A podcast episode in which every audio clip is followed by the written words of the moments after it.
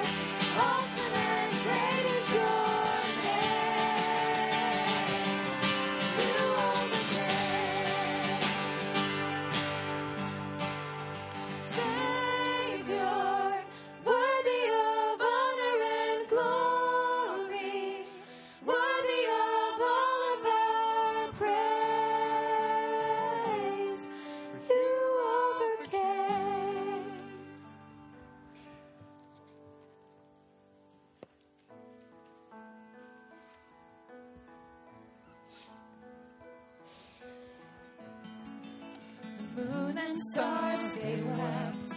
The morning sun was dead.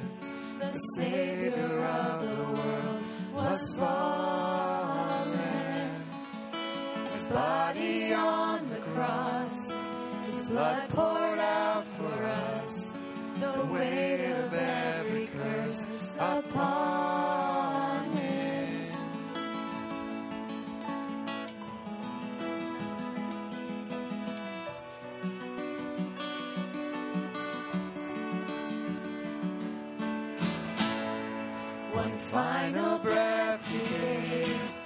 And on that blackest day, the Son of God was laid in darkness. A battle in the grave, the war on death was waged, the power of hell forever.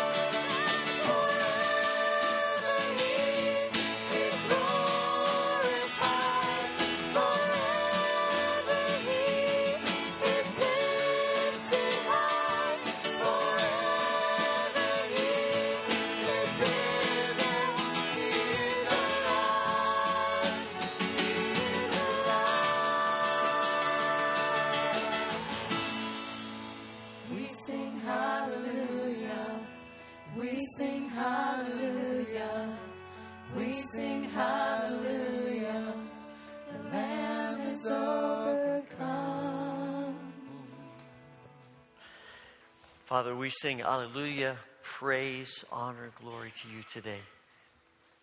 We ask that you would make us sensitive and aware and open to the moving of your Spirit in us and among us, and that you would bless our worship today. We pray this through Christ. Amen. It's your word of greeting with others here in worship this morning.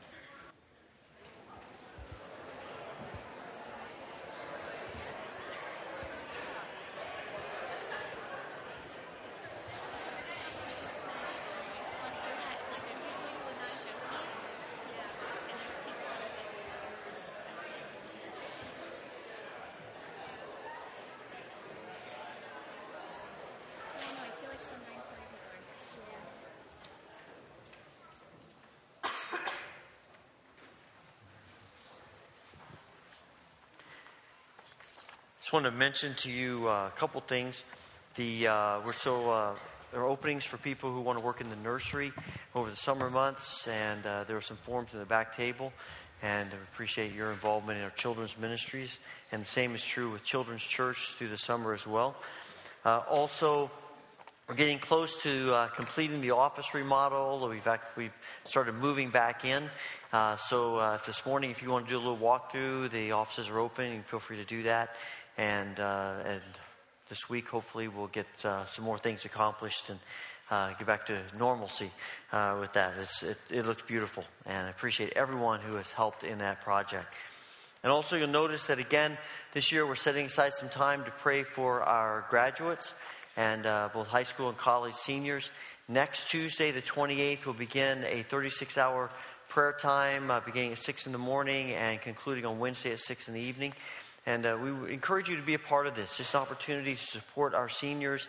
Uh, we have some prayer guides available to help you as you pray for them. Uh, there'll be the, we have the list of names of uh, the, the graduates.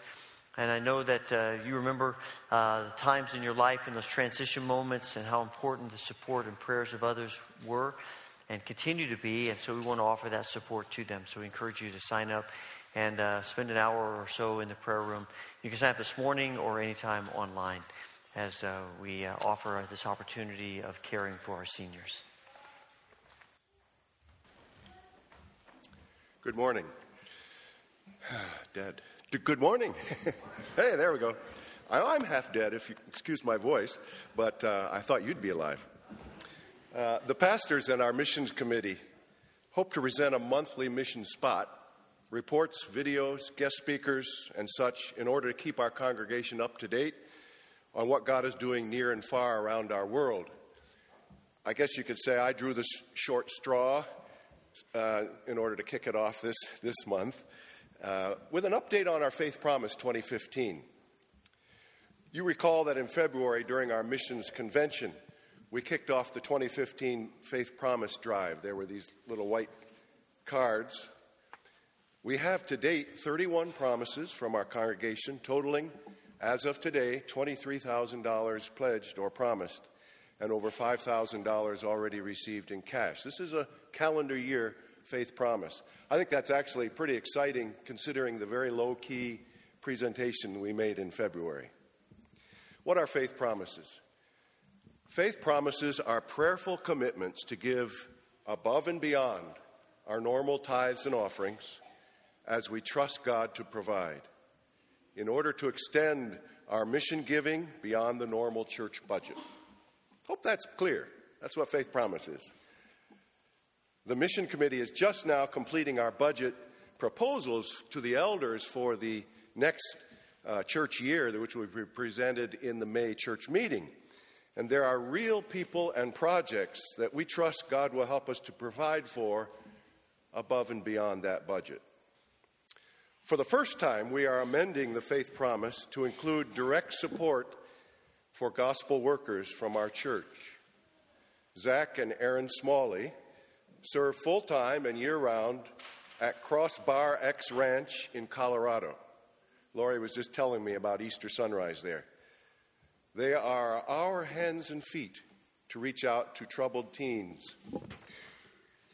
So, our faith promise goal for 2015 is being readjusted, midstream, you might say, for a bit larger goal than projected.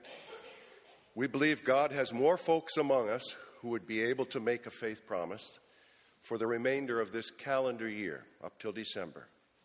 So you can still grab a card in the foyer, there's a whole pile of them there, and return it during the next few Sundays if you might be one of those people or families who would like to get in on Faith Promise.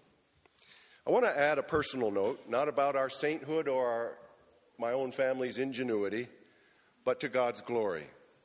Wife and I went ahead and made a faith promise in February, even though our income was a bit iffy and quite reduced.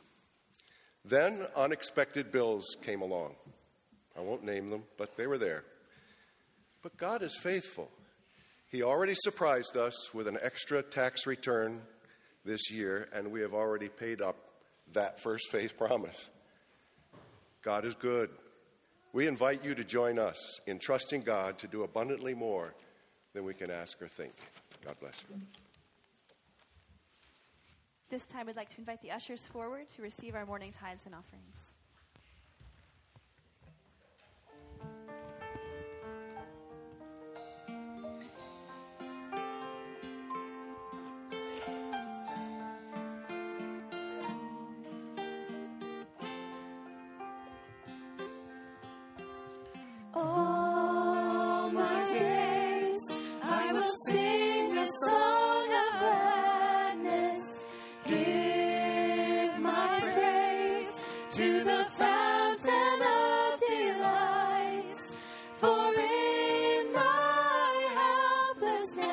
you heard.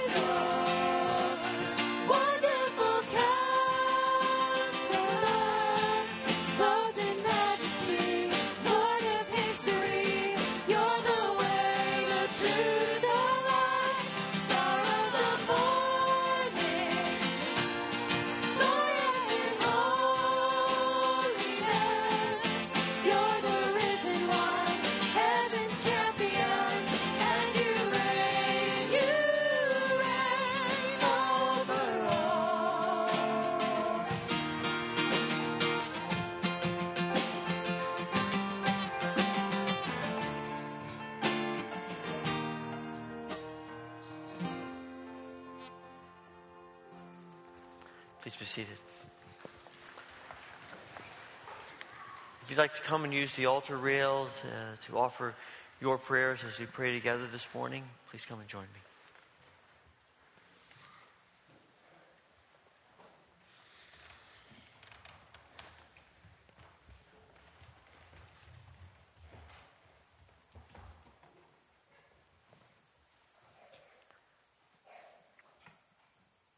Father, we come this morning in gratitude for your grace and your mercy to us.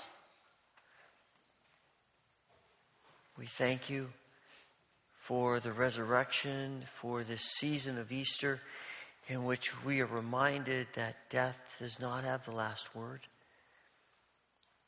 that you have promised us life, and that you indeed are the Lord of all. So, as we come to this moment of prayer, we come in hope and expectancy and anticipation because we are praying to you, the great Lord of all. Father, this morning there are so many needs and burdens in our world. Think about the, the needs of our brothers and sisters throughout the world who face persecution and opposition. And we pray for your grace and protection and mercy upon each of them. Father, we give you thanks this morning for uh, Zach and Aaron and their ministry in Colorado. We pray that you will bless what they do at the ranch and the interactions they have with young people. We pray that you would give them strength and wisdom and understanding, and that you would use them in powerful ways to bring the gospel into these young lives. Father, we pray about the burdens and the concerns that are, are in our own hearts about things right here. We do pray for Eric Curry and his family as they are dealing with the grief of the death of his father, and for all the other ways in which we are grieving this morning. We pray for your comforting presence. And Father, we pray for all who are wrestling with issues of health. Pray for Beulah Avery and Jill Tyson, for Bruce Brenneman and Bev Rett and Micah Christensen, for Linda Roth, Dick Gould, Tim Nichols, Isla Shea, Edna Howard, Crystal Blake, Emily Crickler. And for others who are on our hearts and minds today, we ask for your healing power and grace at work in each of them. We pray, Father, for your mercy to be at work in our lives and in this place, in our homes, where we work, in all of our interactions. Thank you that the risen Christ is alive and at work in this world, in us, in this church. Father, be glorified as we live for you, as we serve you, as we honor you. And we pray all of this through Jesus Christ, our Lord and Savior, the one who gives us the model for prayer, which we now pray together. Our Father who art in heaven, hallowed be thy name. Thy kingdom come, thy will be done on earth as it is in heaven. Give us this day our daily bread, and forgive us our debts as we forgive our debtors. Lead us not into temptation, but deliver us from evil. For thine is the kingdom and the power and the glory forever.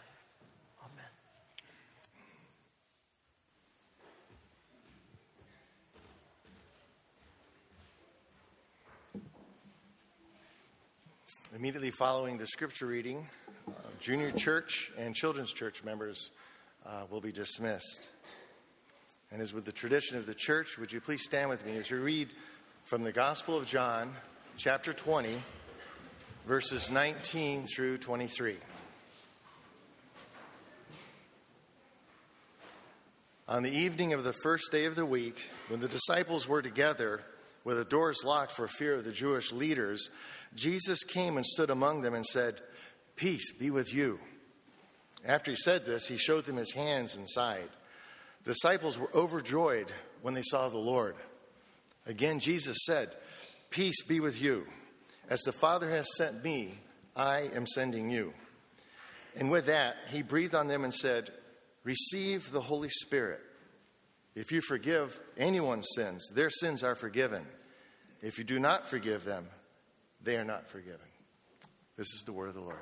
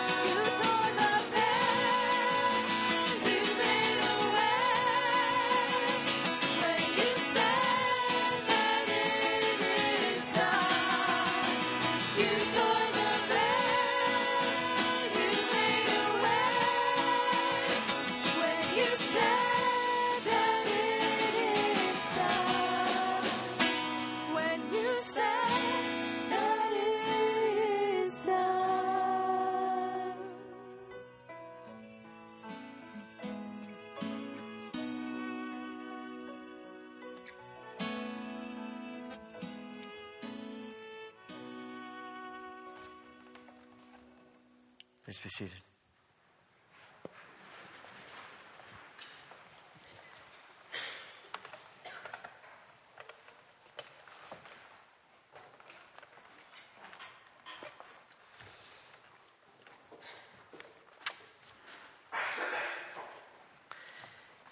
When you think of what a Christian is, what comes to your mind? When you think about what it means to be a follower of Jesus, what image comes to you? What ideas, what thoughts, what words?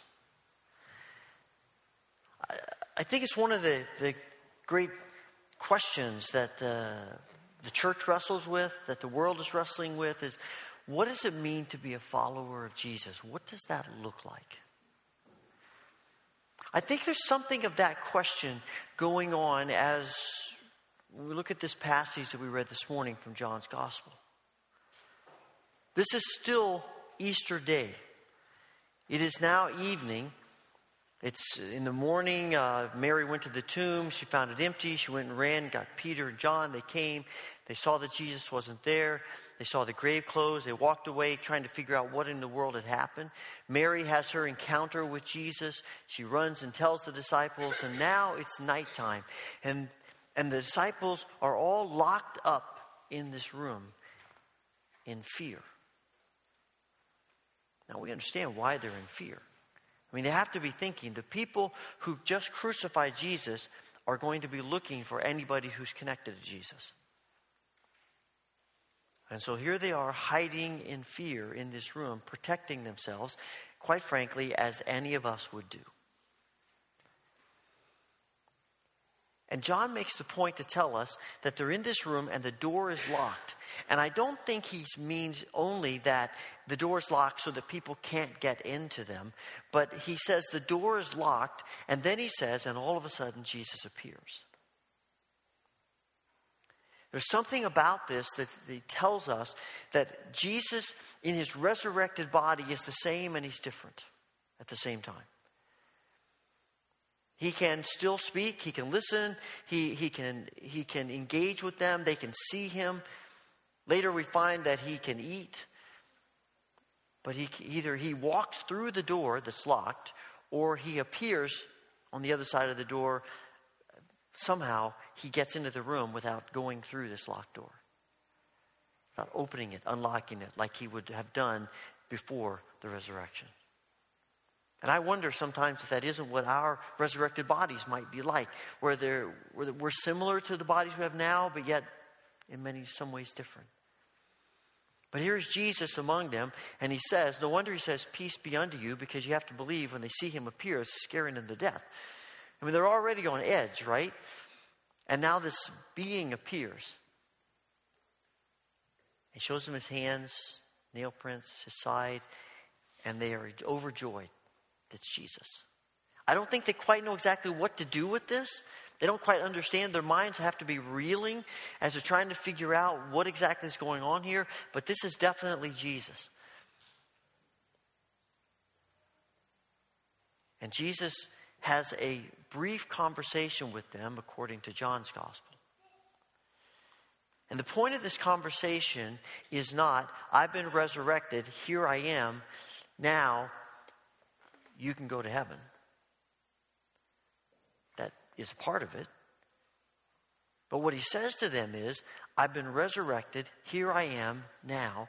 As the Father sent me into the world, I'm sending you. And the resurrection message of the gospel is never just, what does this mean for me? But it's always, as followers of Jesus, what does this mean for me in the world? What does this mean for me as I live my life among other people? Because the call of the resurrected Christ in every one of the Gospels is now that you know, go tell other people. And John's gospel is no different. The thing about John's gospel is that he says some things that are a little bit different from what the other gospel writers tell us. They each have different nuances to the way to their uh, their part of the story and how they tell it and what they emphasize. And, and John, when John, Jesus says to talk to the disciples here in John's gospel, he says, I'm sending you into the world as the Father sent me, and there is one thing that I want you to do. And this one thing is, it sounds like he's saying, the forgiveness of the sins of other people is in your hands. He says, Go into the world, and when you encounter people who need to be forgiven, which is going to be pretty much everybody, go into the world, and if you forgive their sins, they're forgiven. If you don't forgive them, they're not forgiven. And you read that, and it sure seems like he's saying the forgiveness of everybody's sins is held in our hands. Now you read, they think, wait a second, that can't be right. Because Scripture is very clear about telling us only God can forgive sins. We aren't good enough. We aren't wise enough. We certainly aren't powerful enough to forgive anyone's sins. We are not the means to salvation for the rest of the world. We are not the answer to the sins of the world. Jesus is. And Scripture makes that abundantly clear. And yet, Jesus says, forgiveness somehow is in our hands. And I've been pondering what exactly that means. What exactly is he saying here? I think what he's telling us is that people who are followers of the resurrected Christ are agents of forgiveness. We aren't actually the ones who do the forgiving. It's not because of us that people are forgiven, but we are channels, we are agents who make it possible, who create an atmosphere, who help people understand that Jesus wants to forgive their sins. That Jesus wants to set people free. That Jesus wants to reconcile people with God. That Jesus wants to make people what they were created to be. And the calling on the people who are Christians, the calling on the lives of people who believe in the resurrected Christ and embrace the resurrection, the calling on our hearts and our lives and all that we are is to be agents of forgiveness in this world. I think it's what Paul is describing in 2 Corinthians chapter 5 when he says, For now we regard no one from a worldly point of view. God, who reconciled us to himself through Christ, gave us the ministry of reconciliation. That God was reconciling the world to himself in Christ, not counting people's sins against them. And he has committed to us the message of reconciliation. We are therefore Christ's ambassadors, as though God were making his appeal through us. And so we implore you on Christ's behalf be reconciled to God. We are ambassadors. We are channels. We are agents of forgiveness in this world. And what does that mean? What does that look like? I think it means that we are representatives of Christ, trying to help people understand who Christ is, what Christ comes to do, what he desires to do in them because of what he's done in us.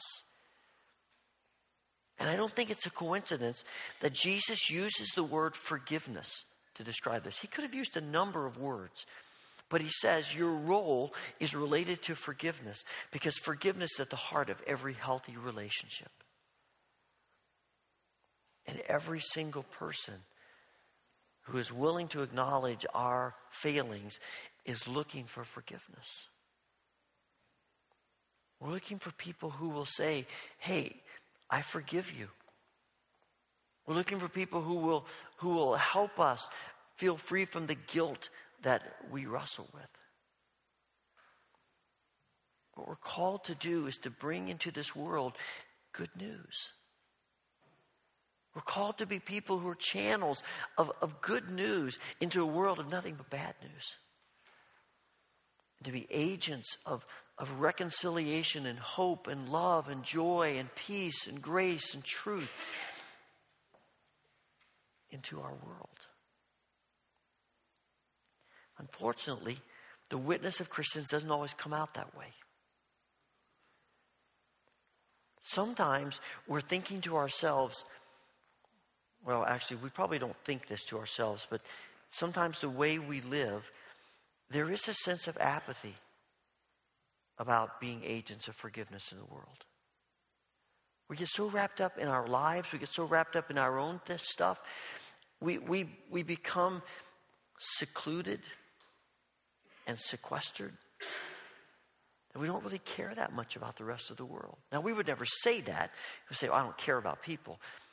But the way we live, the decisions we make. Sometimes we are hesitant about being agents of forgiveness because, quite frankly, we're not sure people deserve it. What have they done to, to measure up? What have they done to, to acknowledge that they need it? And, and we get wrapped up in this mindset of people don't really deserve forgiveness. I mean, the, the things that people have done are way too bad. And sometimes we're hesitant to be agents of forgiveness because we're afraid that people are going to take advantage of it. You know, we, we, we offer the, the forgiveness of Christ, and people say, Oh, that sounds great, and they accept it, and then they go back again. And we just simply say, Look, they're taking advantage of this, they're using this to their own ends. And I was pondering all of these things, and I realized that isn't, wouldn't God have the right to say that about us?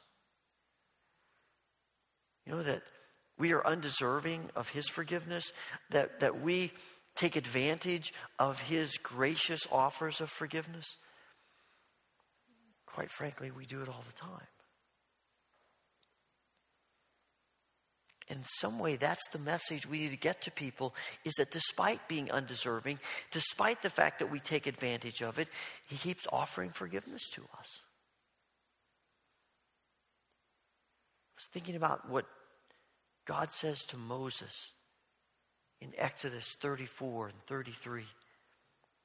God describes himself as the people of Israel are being established as a nation, and he describes himself in this language. He says he is compassionate and gracious, slow to anger, abounding in love and faithfulness to thousands for generations. And then he says to Moses, Look, I will have compassion on who I want to have compassion on. I will forgive who I want to forgive.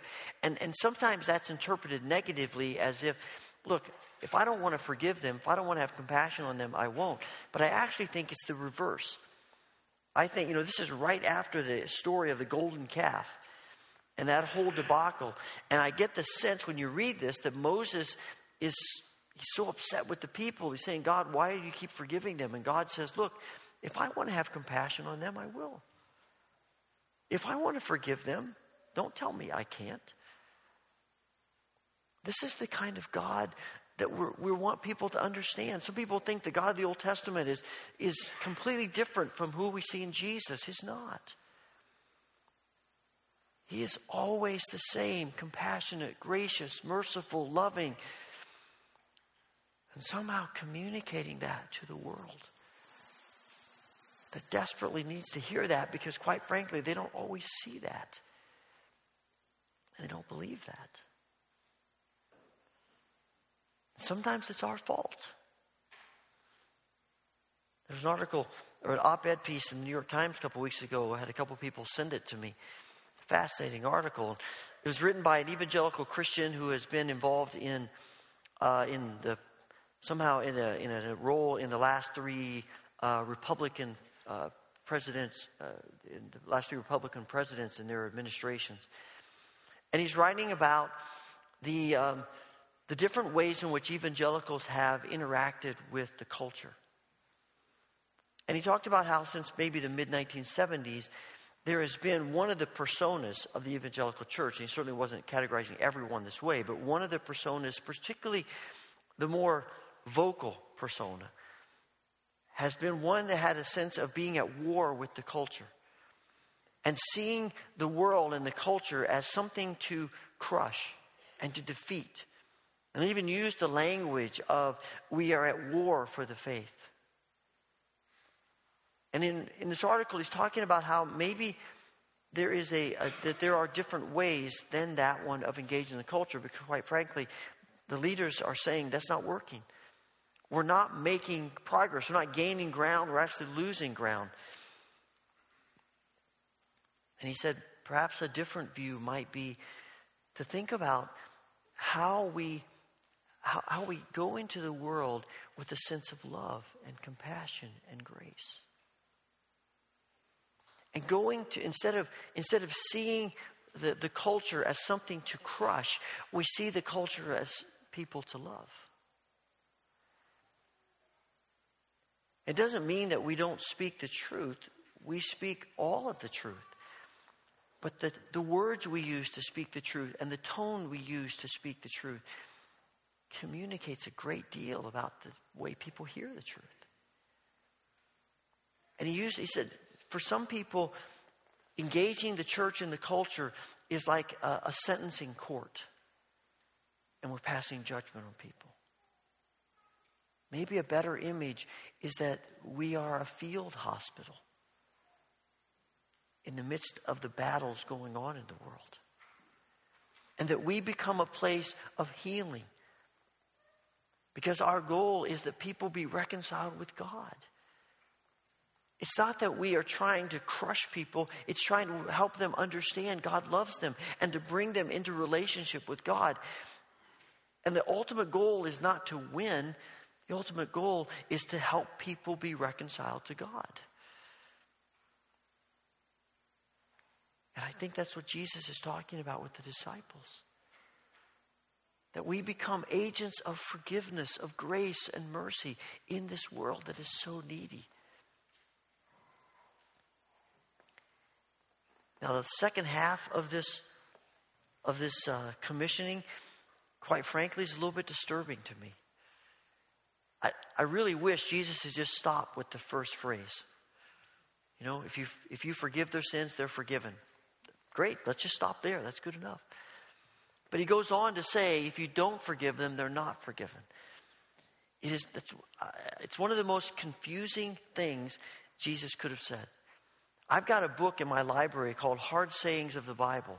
It is so hard, it's not even in that book. Seriously, I looked it up. I'm like, you're kidding me. You don't address this? Come on. It's almost like you're saying, I give up. I don't know what to do with this. And, you know, in, in all the reading, I'm reading, and people are saying, in essence, they're saying, I don't know. And, it, you know, throw out a theory here or there, but basically it's hard to know. It's a tough thing to, to grasp, and we would re- really wish it wasn't there because it is so difficult to understand. I think I've kind of come to the conclusion, it's given me at least a little peace of mind about it, that I think he's saying, look, there are times when, when we come to the place with people and we realize they simply don't want Jesus. Period. And so, like Jesus says to the disciples, you enter a town, and he sends them out in Luke 10. You, you go to a town, you share, you share God with the people. If they reject it, shake the dust off your sandals and go to the next place. There are people, as Lewis says in The Great Divorce, who say to God, Your will be done. There are other people who, to whom God says to them, Your will be done.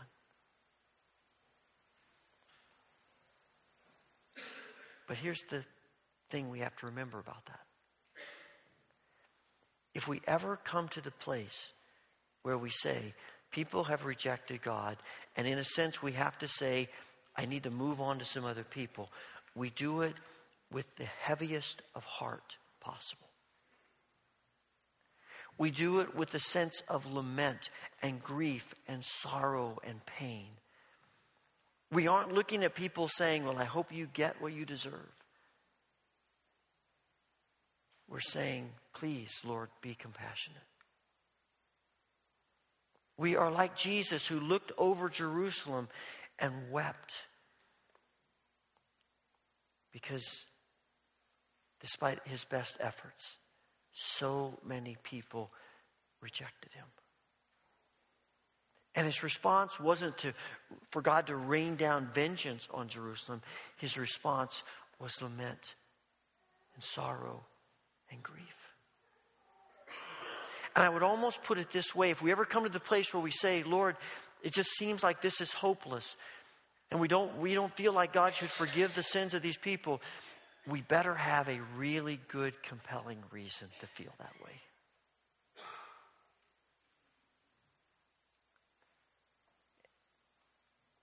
I think it's also telling us that we don't ignore sin. Being agents of forgiveness doesn't mean that we simply say it doesn't matter how people live, doesn't matter what people do.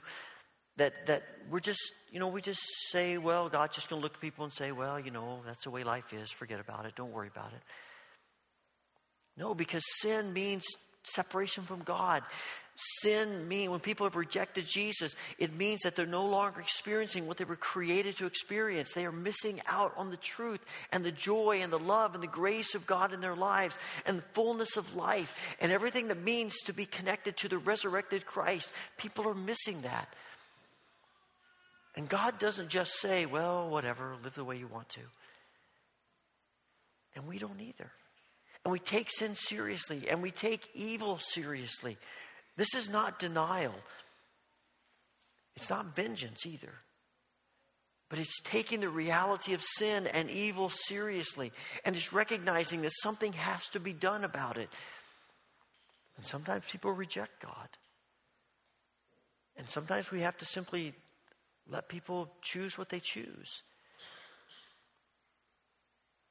But we do it with a grief and a seriousness and a sensitivity of heart and spirit. This is the risk of being agents of forgiveness. Forgiveness is, is, is the risk of love. It, it is being forgiving with people, is taking a huge risk that they won't manipulate us, that they won't take advantage of us, and maybe they will. There's a good chance that people we forgive are going to hurt us again because that's the nature of human relationships. But God doesn't, it doesn't seem to stop God from continuing to forgive us. And as agents of God, it doesn't stop us from forgiving and being, being, being agents of the spirit of forgiveness for other people too. It makes me wonder if that isn't why Jesus showed them the nail prints in his hands and the spear in his side, the print of the spear in his side. Because I think he's saying to them, look, if you're going to forgive people, this is probably what you're going to end up with. If you really love people, you're probably going to end up being hurt. It's going to be painful. Because more often than not, the response of evil to love is hate. We would love to think that when we love people and when we're compassionate to people, when we share Christ with people, that they just fall on the floor in front of us and thank us in gratitude and, and, and wrap their arms around us and say, we, oh, I can't believe you told me this. Thank you so much. And sometimes people will do that, and it's awesome. But often people don't. Often we get an exactly different response. And it's the test of whether we're really connected to the resurrected Christ or not. Are we willing to take that pain? Willing to, willing to love despite the risk? Willing to be agents of forgiveness, even though it m- might well mean rejection and pain and hurt in response.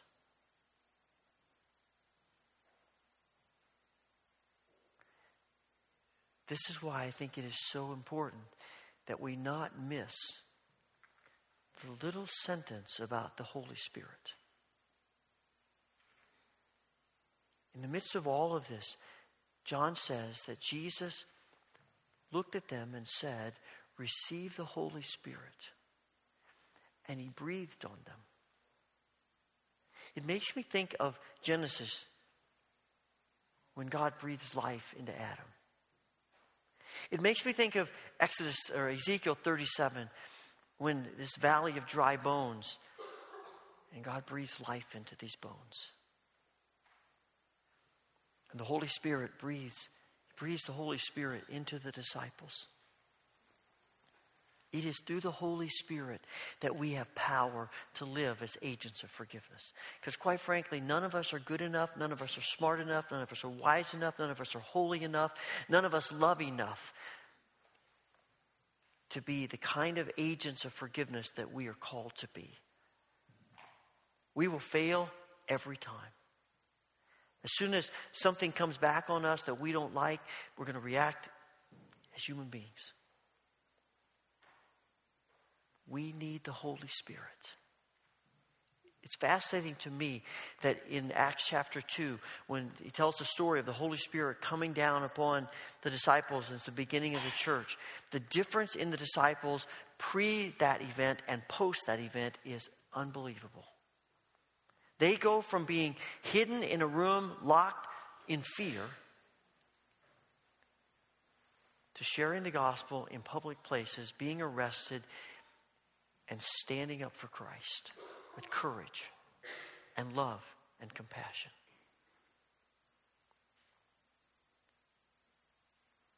If we don't have, if we aren't surrendered to the Holy Spirit, we can never be agents of forgiveness. And our, we live our lives surrendering every day, every moment to the Holy Spirit, a- asking for the Spirit to fill us and change us and renew us and make us the kind of people who love when it's hard to love, who share good news when we'd rather talk about vengeance. Who are more interested in being a field hospital in the midst of this world's struggles and battles than standing in judgment over people who we disagree with. We, we will never be those kind of people. We'll never be that kind of church without the Holy Spirit. And we need to understand that it's in the power of the Holy Spirit living in us that makes us the kind of people we're called to be. And when we're filled with the Spirit, we become the most hopeful people in the world because, quite frankly, living in this world, it's easy to feel despair. We offer forgiveness, we become agents of forgiveness, we're love and compassion, and it keeps getting rejected over and over and over again. But in the power of the Spirit, we can still be hopeful. And we are hopeful because we serve the risen Christ. Death is not the end. Sin doesn't have the last word. Evil doesn't have all the power.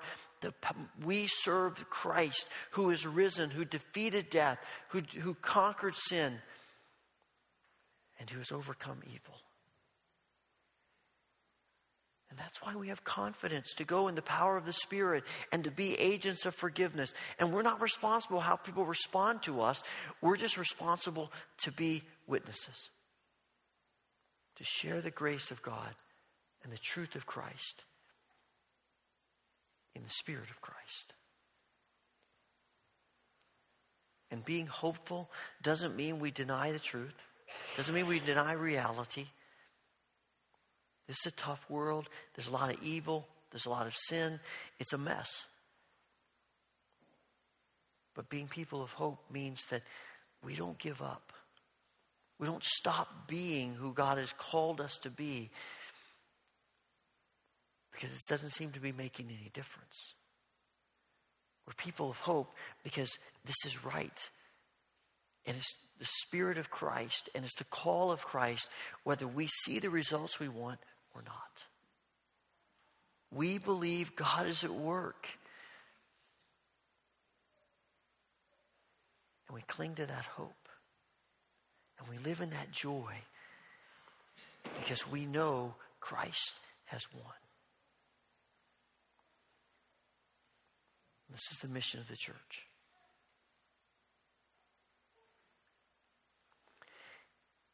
N.T. Wright tells about when he was the Bishop of Durham in northeast England. He Said every summer for a week they would gather a whole group of teenagers together.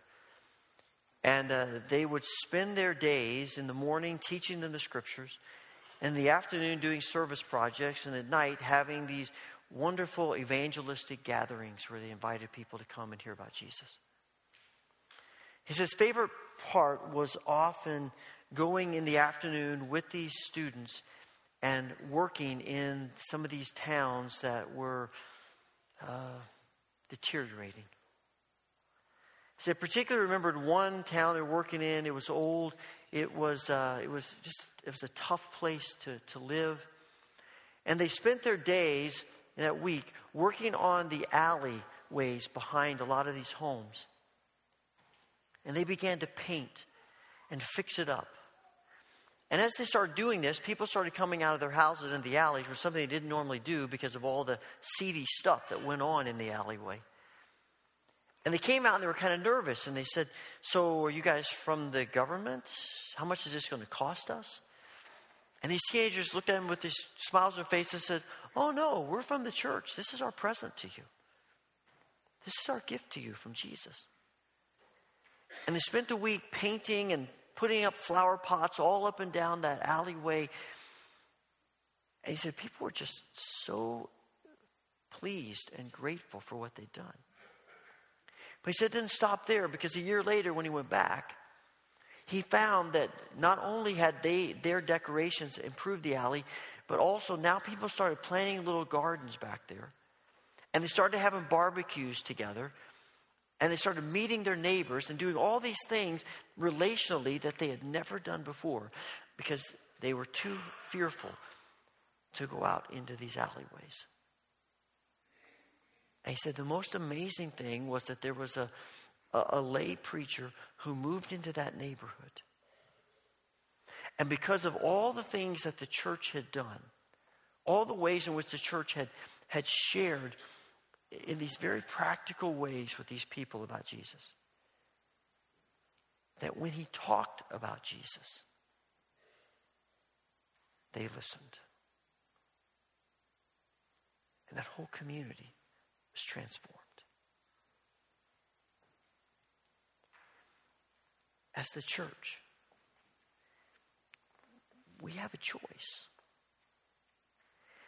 We can be known as judges in a sentencing court, or we can be known as medical personnel in a field hospital.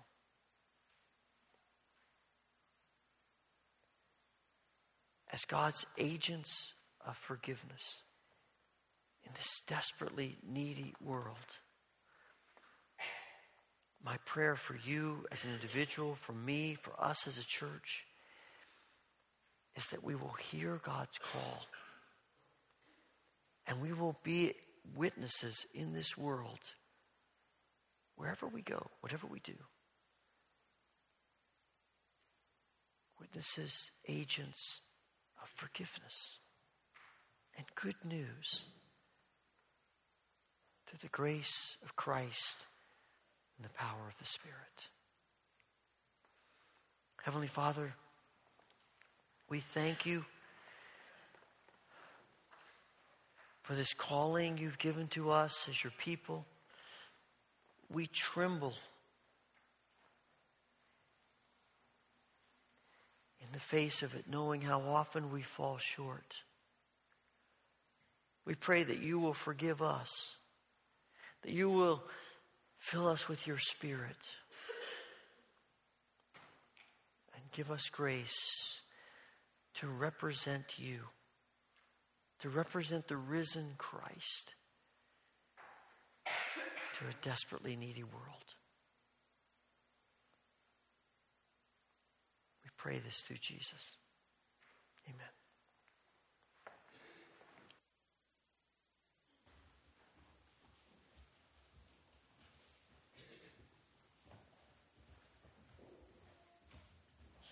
Please stand and join us as we sing together.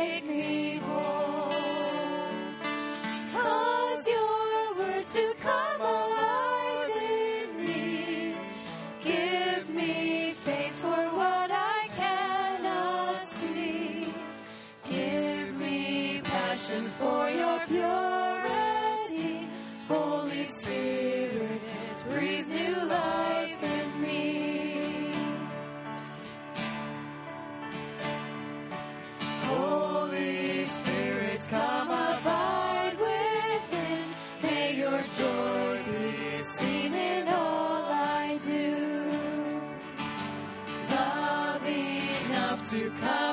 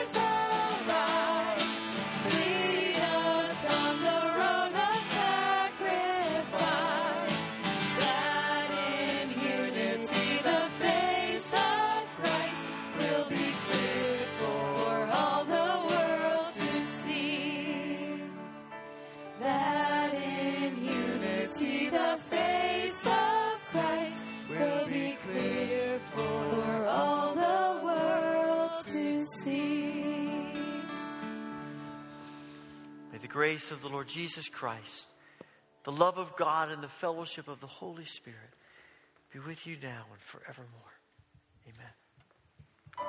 Amen.